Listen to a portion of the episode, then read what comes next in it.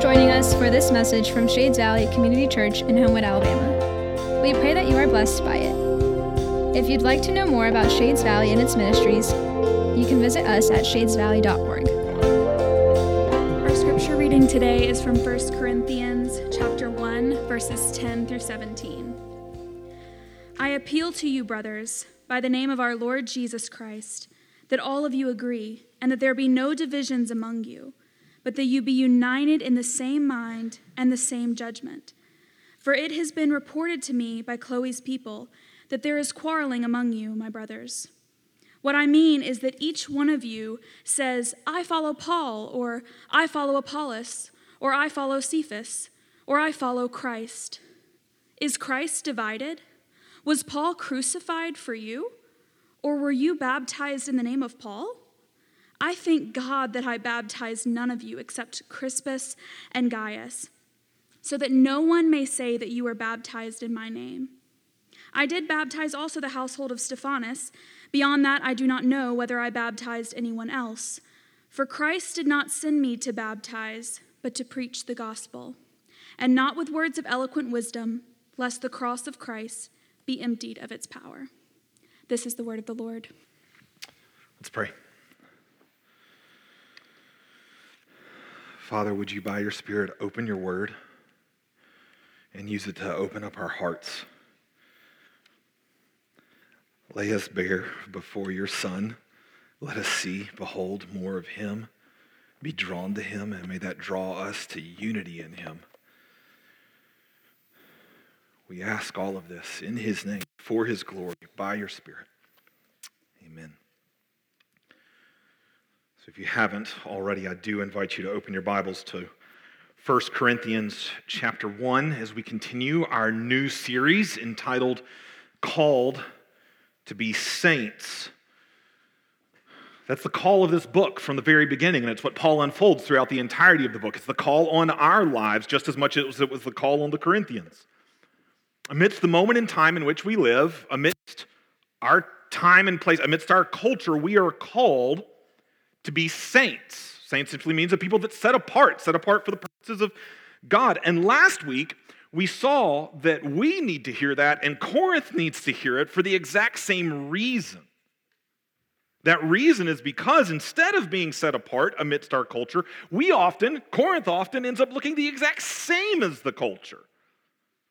Uh, we talked about the city of Corinth's culture pretty extensively can summarize it as a culture of self promotion, self sufficiency, self indulgence. Nothing like the culture in which we live, right? And the Corinthian Christians, they, they, they blended this culture. We're going to see especially self promotion this morning. They blended it with their Christianity. And I contend that so have we, which is why, that's why we need to hear this call to be saints. And last week, all, all the Apostle Paul did was show us in Corinth how it's even possible for us to answer this call. It's possible because Christ has provided every ounce of power we need to be the people he's calling us to be. This is not a call to pull ourselves up by our own bootstraps and simply be better. It's a call to turn from trusting in ourselves, from trusting in our culture, to trusting in Christ. And that he will provide everything that we need to follow him and be his set apart people. That's what we talked about last week. So we're ready this week to finally hear what this call actually looks like. Like, like practically, daily. What does it look like to live as a saint? That's the question that Paul is going to spend the rest of this book unpacking. And he begins in verse 10. Look at it with me. I appeal to you, brothers and sisters by the name of our Lord Jesus Christ, that all of you agree, that there be no divisions among you, but that you be united in the same mind and the same judgment. It's interesting. What does it look like to live as a saint? I don't think Paul begins in the place that we or the Corinthians expect him to. What does it look like to live as a saint? Like, I expect Paul to begin with like some individual commands. Jonathan, you want to be a saint? Do this. Don't do this. But Paul doesn't even begin with the individual at all. He begins with the corporate. Because last week, if you remember, all the way back in, up in verse 2, we saw that this call, it's a corporate call. We're called to be saints together. He doesn't begin with the individual, he begins with the corporate. And he also doesn't begin with a command, but an appeal. I appeal to you, brothers and sisters. Parakaleo, it means to urge, to, to exhort, to implore. It's, it's a request rooted in emotion. And that emotion for Paul is love. That's why he calls these his siblings in Christ, his brothers and sisters in Christ. I appeal to you because I love you. That's how he's going to end the letter. Just read chapter 16 and verse 24. He concludes with his love for them in, in Christ. This isn't what we expect. The call to be saints is not a call to a list of individualized command. It's a corporate call rooted in love, calling us into love. Is that not where Paul begins? With a call for the Corinthians to love one another? To be united? That is not the place that the Corinthians expected Paul to begin. Why? because this is a response letter. The Corinthians had written, we're going to figure this out as we go along, we'll see it in the text, but the Corinthians had written a letter to Paul with a list of questions, most of them theological. They had questions about things like the Lord's Supper, things like speaking in tongues, things like the resurrection. And here's the deal Paul will get to answering all of those questions, but none of them get as much space as where he begins with this call to be united. He's going to dedicate the first four chapters to this. Something that they didn't even ask about. Why does he begin here? He tells us why. Verse 11. For it has been reported to me by Chloe's people that there's quarreling among you, my brothers and sisters. We don't know whose Chloe's peoples are. We have no idea, but where I'm from, they'd be getting stitches. Snitches get stitches. We don't know who these people are, but clearly they have tattled on Corinth to Paul, told him about these divisions that they have. And this, this is where Paul begins. Before getting to any of their questions, he's going to pour out ink over four chapters to answer this problem of division. Why? Because this is where the call to be a saint begins, Shades. The call to be a saint, remember we said that word is set apart. The call to be a saint, set apart, is precisely a call to be a part of God's set apart people. It's a corporate call. If we lose that, we've lost the whole thing from the beginning.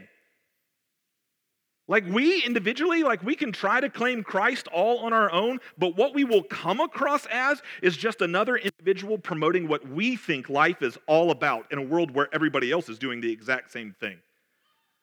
Instead of what we're supposed to be, a part of a people united. That's unique. That's distinct in our divided age. We're to be a part of a people united by the purpose of promoting something other than ourselves, promoting Christ.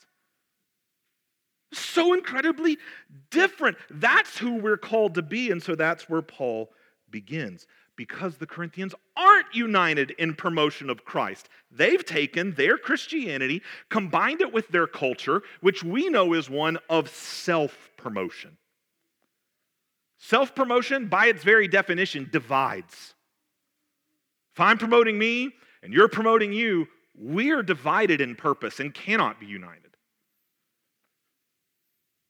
This is what Paul will unpack in verses 12 to 17. Let me, let me, let me put the truth that he's going to unpack in these verses in a summary sentence for you. It's simply this self promotion divides the church and denies the gospel. That is what Paul wants us to see, wants the Corinthians to see. The self promotion that you're embracing from your culture, it divides the church, denies the gospel. See this with me beginning in verse 12, where Paul gets specific about how the Corinthians are embracing this practice of self promotion. Go verse 12. What I mean is this. So, like when I say you're divided, this is what I mean. Each one of you says, I follow Paul, Or I follow Apollos. Or I follow Cephas, Peter. Or I follow Christ.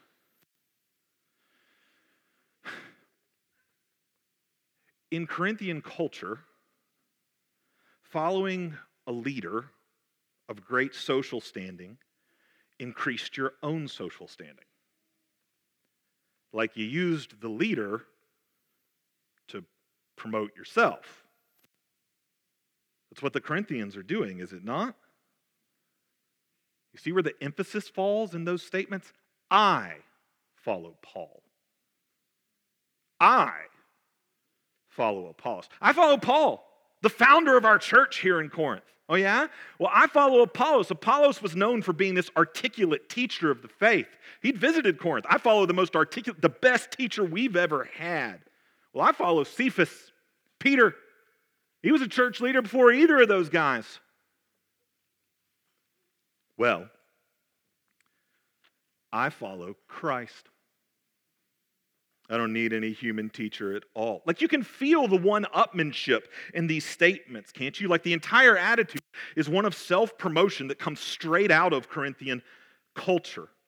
During, uh, during the first century AD, uh, there were these traveling teachers in the Greco Empire. They were known as sophists. Uh, Sophia is the Greek word for wisdom. These guys did not have a lot of it, but they liked to act like they did. This is where we get our word sophistication and to live wisely and be on the upper echelon of society, right? These traveling teachers, known as sophists, what they would do is they would travel to a city like Corinth, and their goal would be to gather students to themselves and set up a school. So when they first came, the whole town would, would turn out to hear like a teaching demonstration. And the really good sophists, they would look at the crowd and they'd be like, pick a topic, any topic. And they'd pick a topic, and extemporaneously, the sophist would lecture on it, not with the goal of conveying truth about the topic. No, the goal was to entertain, to capture, to captivate your audience.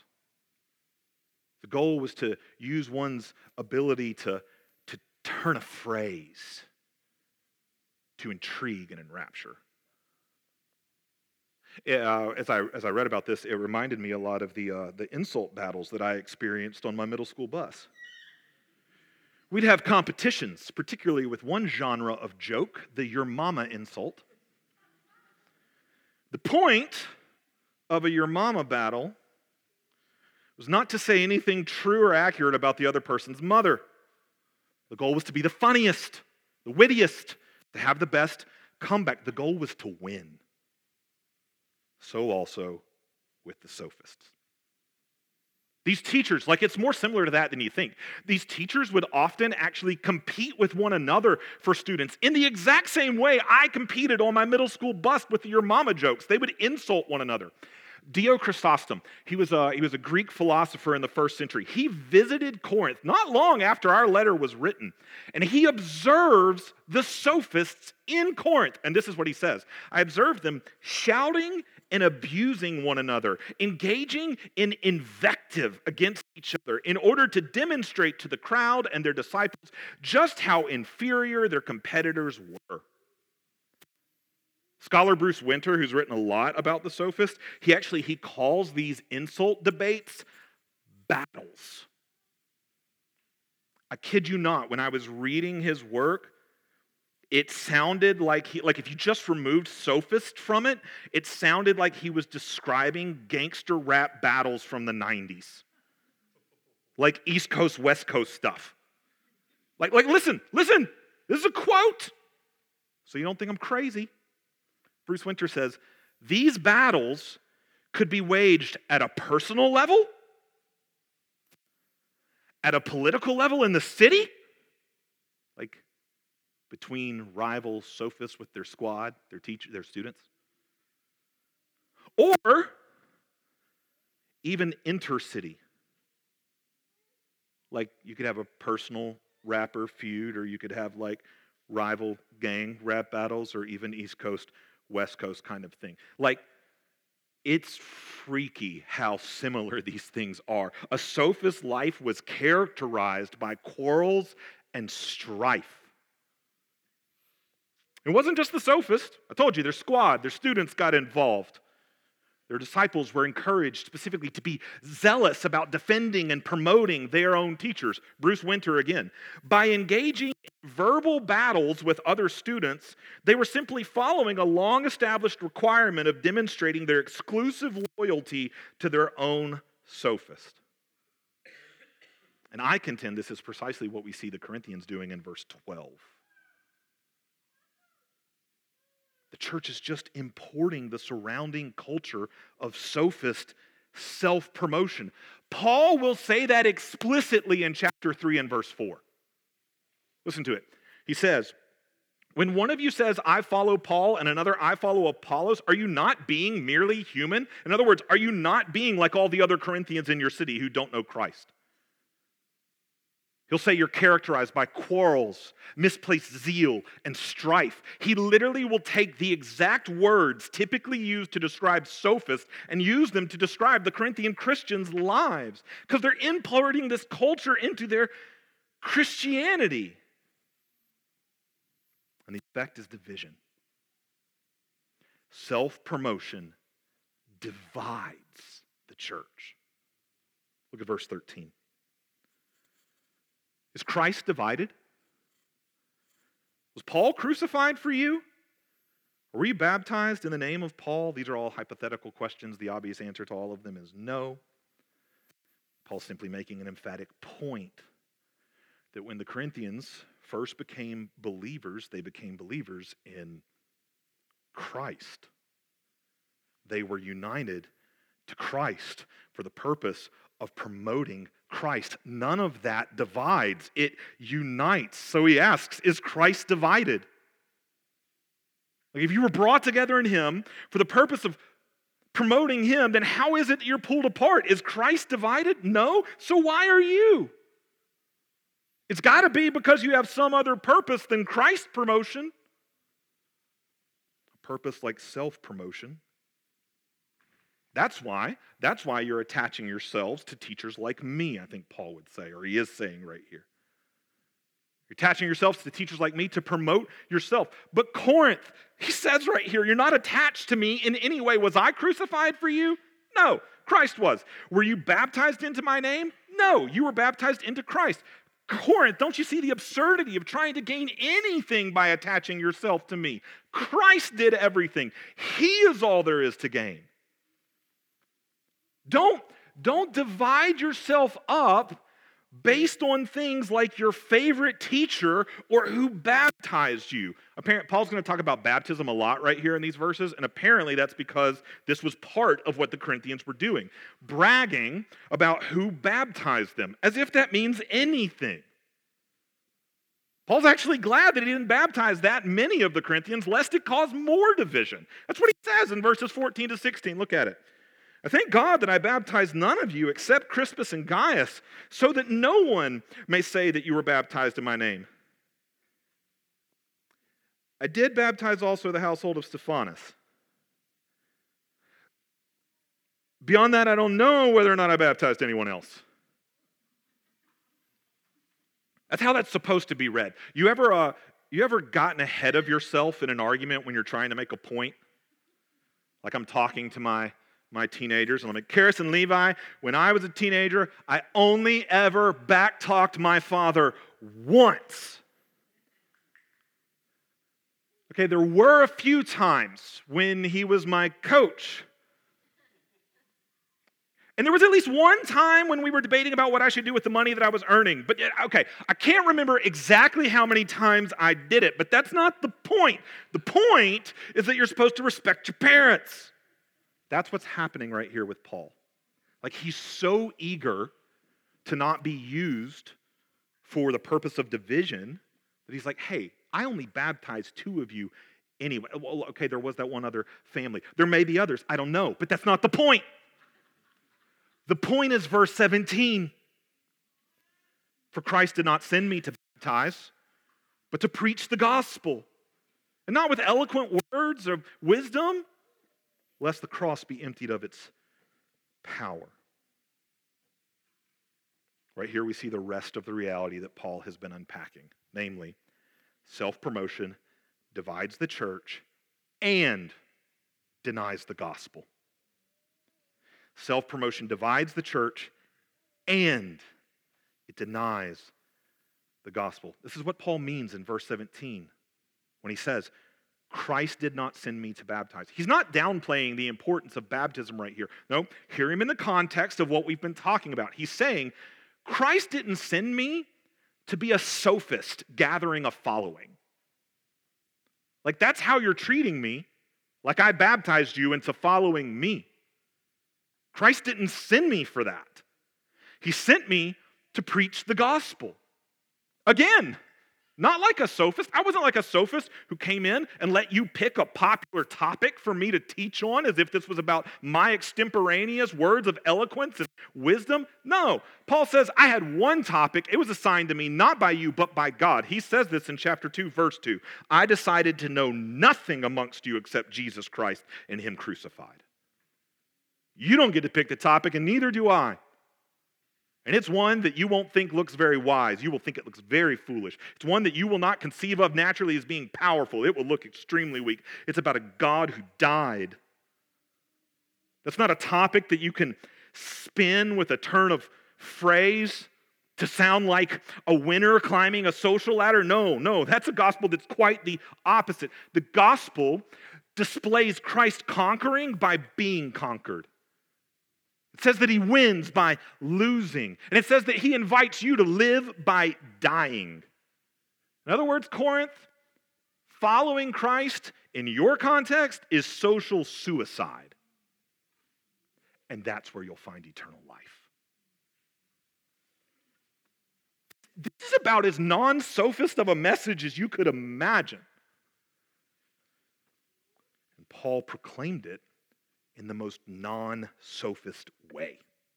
Again, verse 17 Christ sent me to preach the gospel, not with words of eloquent wisdom. Not like the sophists with all their pretty rhetoric and spitting bars. He sent me not with words of eloquent wisdom, lest the cross of Christ be emptied of its power. In other words, Paul is saying the aim of my preaching wasn't to put my intellect and my eloquence on display. If that was my aim, like that might attract you to me and like my powerful speech. No, I I wasn't aiming to say anything that would make me popular in the midst of Corinth. I simply proclaimed Christ and Him crucified. So that when, when your life was transformed, you know it was only by the power of the gospel, the cross of Christ. Corinth, don't, don't you see? If, if I had come promoting me and my intellect and my eloquent speech, that would have denied the very gospel that I preach because it's a gospel that turns human wisdom upside down. Corinth, self promotion divides the church and denies the gospel. Shades, do we not still see the exact same thing? it, it is beyond dispute that we live in a culture of self promotion where our mental health itself is dependent upon amassing followers and likes and tags and everything else under the sun.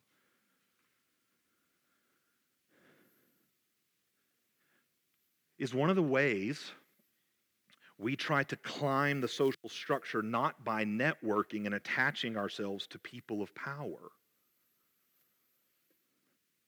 And if we think about it, who might the powerful sophists in our culture be? People of substance who are concerned about the truth? Or People who know how to take a hot topic, flip it, and spin it with their speech in a way that attracts likes and clicks. Who are our popular politicians? The ones who can calmly speak cogently about policy? Or the ones who can stir up our hate for the other side with words that enrage rather than inform?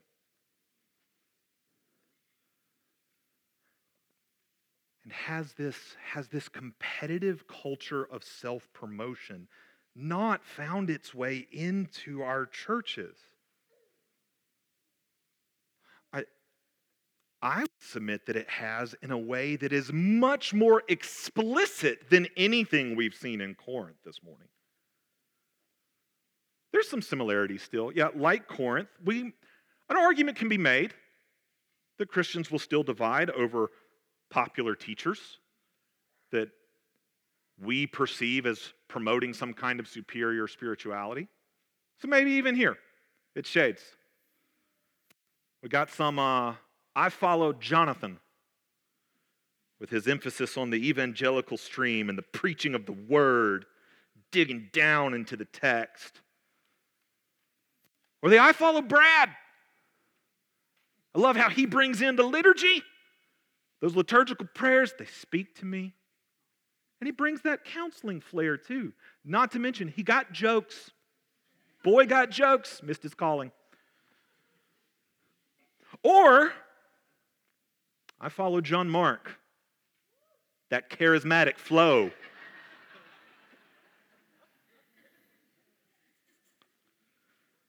Or, I don't follow any of those guys. In fact, they get in the way between just me and Christ.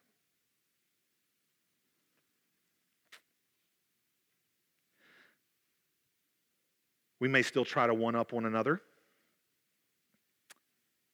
by bragging over the latest book we've read, or podcast we've listened to. Or maybe, like I just said, we try to Jesus juke everyone by saying we're not influenced by any human teacher. It's just Jesus, the Bible, and me, and most likely YouTube. But here's the deal whatever teacher we choose, in that framework, the point is to promote ourselves as spiritually superior. We still do this, and yet I don't think that this is the primary way we mirror the practice of the Corinthians. I think a closer parallel is not the way we brag about our preachers, but the way we brag about our churches. I go to the church that is most concerned with missions. I go to the church that is the largest and obviously cares the most about reaching people for Jesus. Yeah, I, I go to a church that's smaller because we're real and authentic and care about community. Yeah, but I went to your small church and it hurt me, and now I'm at one where I've really found healing. Like, how much do we try to promote ourselves as spiritually superior by promoting our churches and tearing down others so that we can be on top? And yet, even still, I don't think this is the main way that we mirror Corinth today. I, I think we've taken it one step further than all of this. I believe that we don't merely import our culture's sophistry into our churches. I believe we import the sophists themselves. Corinth didn't do that. They didn't take the secular city leaders and use them as standards of Christian spirituality. Yet we baptize certain cultural leaders and use them as a measure of orthodoxy. For instance, we may baptize our political party or a particular politician. Everybody get nervous in here right now. Y'all know it's an election year next year, right? You know we're going to talk about this, right? Maybe we try to baptize a particular politician and say, if you're a real Christian, then that's who you follow, that's who you vote for. Like, I'm observing this real time, Shades. We're even to the point where people are picking their pastors because they want ones that sound like their politicians. The politician's the standard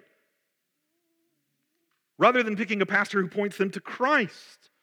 We are people who've become people who say, I am of the left, or I am of the right, or I'm so spiritual, I've left the church to follow Christ. Shades, is Christ divided? Did the left die for you? Were you baptized in the name of the right? Like, have we left behind the proclamation of the gospel because that feels foolish and weak? So we exchange it for the weapons of punditry because those make us feel powerful and wise. When a church is divided by punditry instead of united in proclamation, is it any wonder that it is devoid of real transformational power? Shades, self promotion divides the church and denies the gospel. It kills our calling to be saints. That is why, that is why Paul starts here.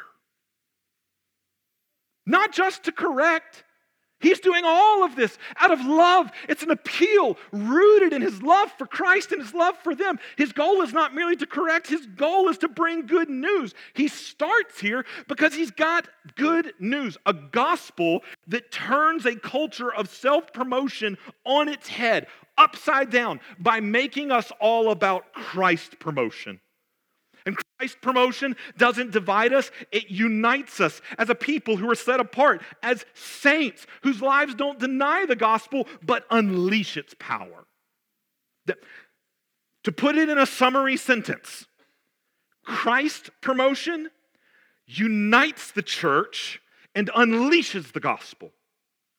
If self promotion divides the church and denies the gospel, Christ promotion unites the church and unleashes the gospel. This is what it looks like to be saints. It looks like Christ promotion. Look back. Look back at verse 10.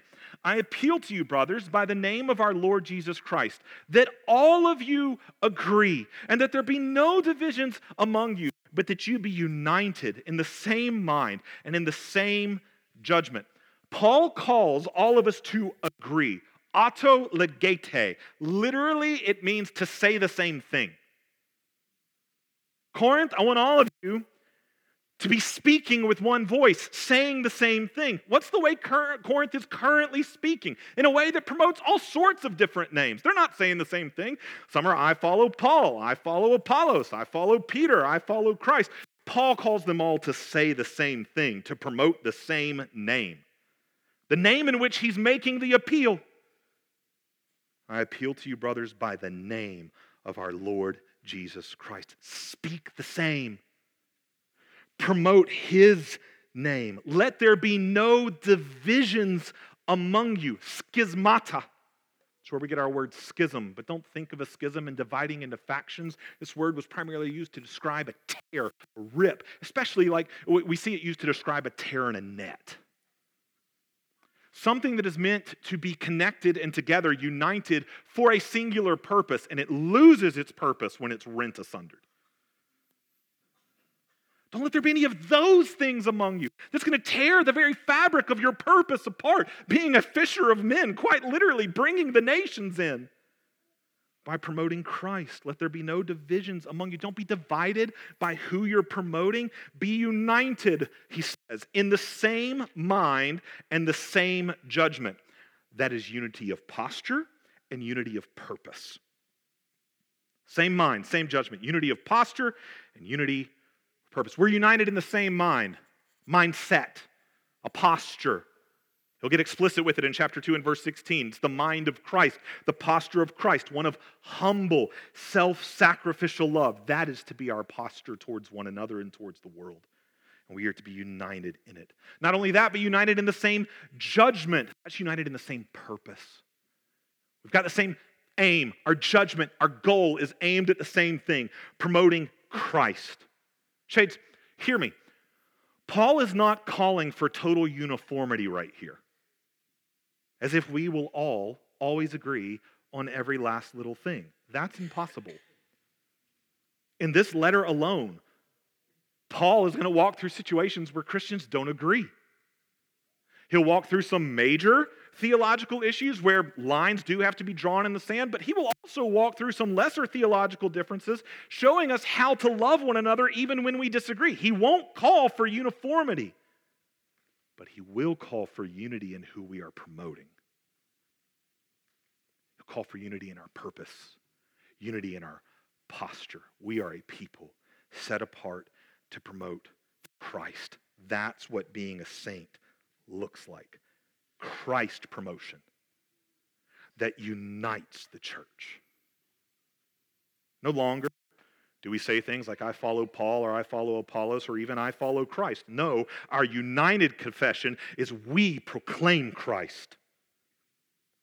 It's not about me, I, is we. And it's not even about we. We proclaim Him. We proclaim Christ. This will be Paul's very confession in 2 Corinthians 4 5. He says, What we proclaim is not ourselves. It's not about self promotion. We proclaim Jesus Christ as Lord not individualized self promotion, united Christ promotion. Shades. When we do that, it unleashes gospel power. One last time, verse 17. For Christ did not send me to baptize, but to preach the gospel, and not with words of eloquent wisdom, lest the cross of Christ be emptied of its power. Get what Paul is saying right here. He's saying, if, I'm, if I were to make this all about me, baptizing people in my name, gathering a following for myself through my eloquence and my intellect, then all people will see is my powerful popularity. It's as if the cross of Christ itself will be emptied.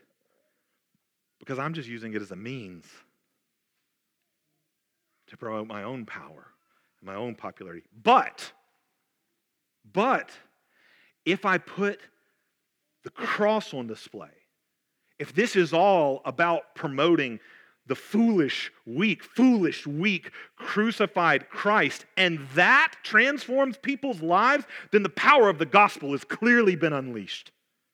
Shades, do, do you see? Do you see? Self promotion divides the church and denies the gospel.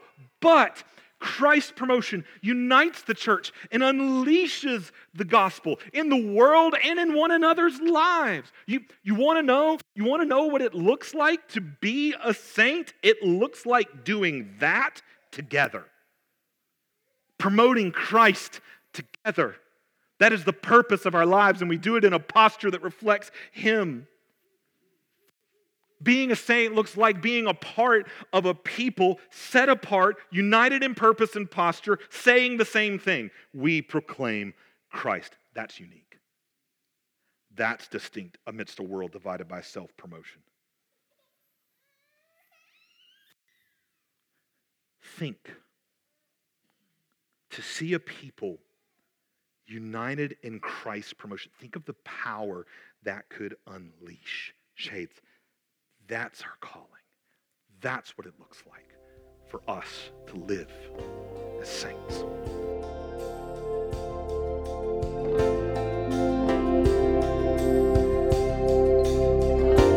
Now go into the world in peace. Have courage. Hold on to what is good. Honor all men. Strengthen the faint hearted. Support the weak. Help the suffering and share the gospel. Love and serve the Lord in the power of the Holy Spirit and may the grace of our Lord Jesus Christ be with us all. Amen.